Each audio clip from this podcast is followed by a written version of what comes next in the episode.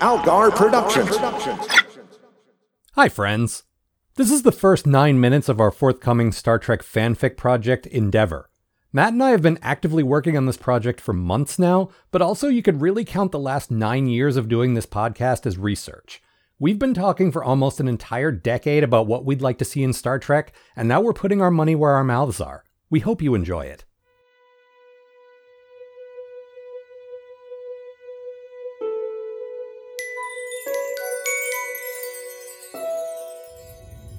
I'd like to thank you all for coming today. Starbase 1043 isn't exactly off the bus lines and close to the shops, galactically speaking. Let's just say we're all very happy to be living in a post scarcity society, folks, because catering an event like this would have been a nightmare. but the remoteness of this location is essential to our mission, as you will soon understand. I ask that you all please hold your questions until the end of this briefing. I'm looking at you, Jay. Uh, oh, I really expected to see Jake Sisko from the Federation News Service here today. I uh, guess he uh, won't be appearing at this press conference. that one was for me. On Stardate 53016, basking in the post Dominion War spirit of camaraderie and cooperation, the major powers of the Alpha Quadrant agreed to participate in an unprecedented interstellar undertaking. Officials from the Klingon Empire, the Cardassian Union, the Romulan Star Empire, and our own United Federation of Planets hold your applause, please began a joint expedition to establish a foothold in the Andromeda Galaxy for the purposes of peaceful scientific exploration.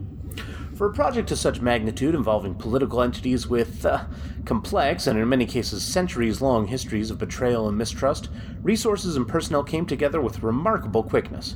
A ship carrying representatives from all four civilizations set out at maximum warp soon afterward.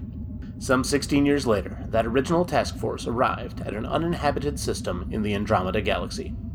They began construction of a space station and four starships, one for each of the represented cultures. Five years after that, they completed construction of SAME, and 6,000 years after I began telling you all this, I finally paused for a breath. Mr. Charles, is this exploration mission being spearheaded by that original expeditionary team? You'd think so, given that it took almost 20 years to get there at maximum warp with a few extra uh, shortcuts. But as it happens, one of the things they've set up on the other side is something called a quantum transporter, which is capable of moving personnel and small amounts of material from here to the Omega Quadrant. Uh, don't ask me how it works unless you're ready to run a sidebar with your article about how the handsome and charming Starfleet public affairs rep collapsed into a sobbing heap on the stage. Sorry, did you say Omega Quadrant? Ah, yes, I suppose I did. the uh, engineering and science guys hate when we call it that. I was trying my best not to. I think it started as a sort of shorthand because people got tired of saying extragalactic coordinates such and such by so and so, mark whatever. Uh, see, because our galaxy is divided between the alpha, beta, gamma, and delta quadrants, this new unexplored region is represented by the last letter in that sequence. Uh, uh, don't worry, nobody expects you to laugh at that. the Starfleet personnel here with you today will, following this ceremony, be stepping into that very quantum transporter and reporting for duty on Endeavor, the Starfleet ship that our people have built for them in the Omega Quadrant. Oops, not supposed to be calling it that.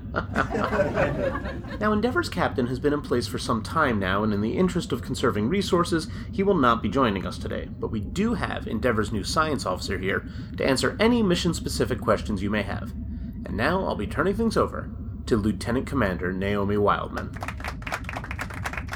Thank you, everyone. My name is Lieutenant Commander Naomi Wildman, and I am, as the handsome and charming Mr. Charles mentioned, the science officer aboard the USS Endeavor. Some of you may be aware that I was born aboard another deep space exploration vessel, Voyager, as it made its way home from the Delta Quadrant a few decades ago. It has always been my hope to follow in the footsteps of the brilliant and inspirational women I knew aboard Voyager. Admiral Kathryn Janeway, seven of nine, who was liberated from the Borg by Voyager's crew, and of course, my own mother, retired Commander Samantha Wildman. I'd be happy to answer any specific questions about my time aboard Voyager or my career to this point after this briefing. But first, let's take a crack at explaining this quantum transporter without quite so many tears though I can't promise zero tears. Using the controlled singularity technology favored by our Romulan friends, this one of a kind device functions like a traditional transporter, but sends the matter that it's converted to energy through an artificial Verteron tunnel in subspace. So, no. Given the incredibly high amounts of energy required to run this transporter, our mission in the Omega Quadrant is designed to be as self sufficient as possible. Everyone who beams over does so with the understanding that they will intend to be there a while, serious emergencies notwithstanding. I personally can't wait to get started, if we're being completely honest. And on that note, if there's nothing more, thanks so much, everyone.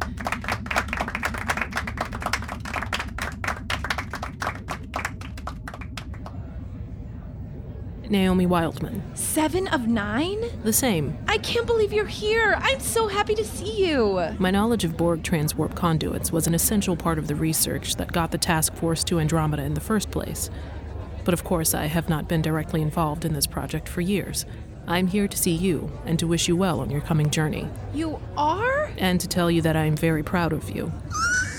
Mm, you wish to hug me? I do very much, but I also know that you're not a big fan of physical. Oh, oh. Two decades among humans made me more agreeable to the concept, but I would prefer it if you kept this information to yourself. Oh, your secret is safe with me. I should note that a portion of this hug is being given on behalf of Admiral Janeway, who regrets that she could not be in attendance today. Oh.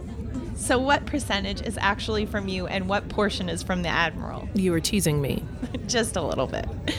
Gosh, I think you must be right. Somehow, I not only mistook this facility for its Cardassian counterpart 6,000 light years from here, but I also put on this Starfleet uniform and rank insignia that I just happened to have lying around. You gentlemen have broken this story wide open. Uh, excuse me for a moment. Hi, everyone. Is there something I can do to help? We were just asking. None of us was aware there were any Cardassians in Starfleet, and we just. They just saw a young Cardassian woman in a Starfleet uniform and assumed she must be Tal Shiar. Oh, we never! Or was it Section 31? We definitely never. Wait, Section 31 is the Federation's secret police. I meant the Obsidian Order, of course. Dow! What is it, my dear Naomi? You know full well what it is. Gentlemen, this charismatic young woman is Lieutenant Dal Acerto. She's a xenolinguist, xenoanthropologist aboard Endeavour, and yes, she's a Cardassian in Starfleet. If you check the records, you'll find that a number of Cardassians joined our ranks following the liberation of their homeland.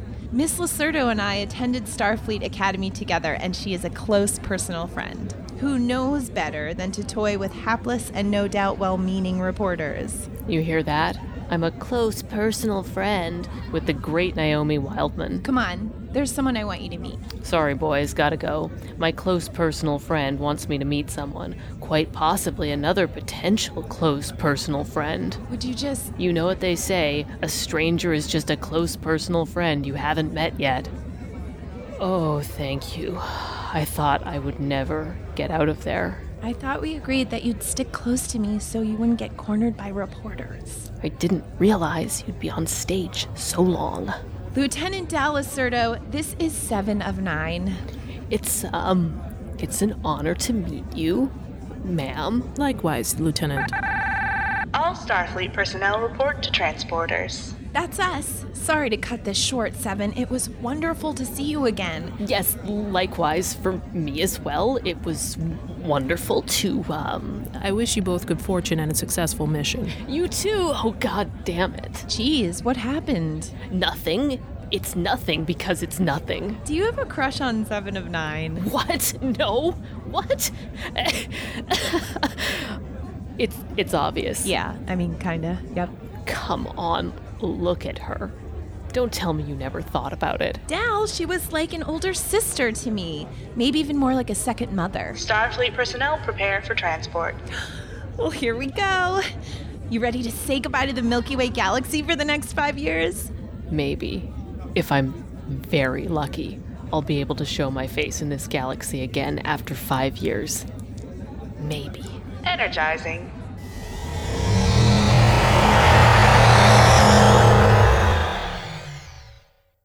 Endeavor's first episode drops on March 1st. Patreon donors will have access to it a week early on February 22nd.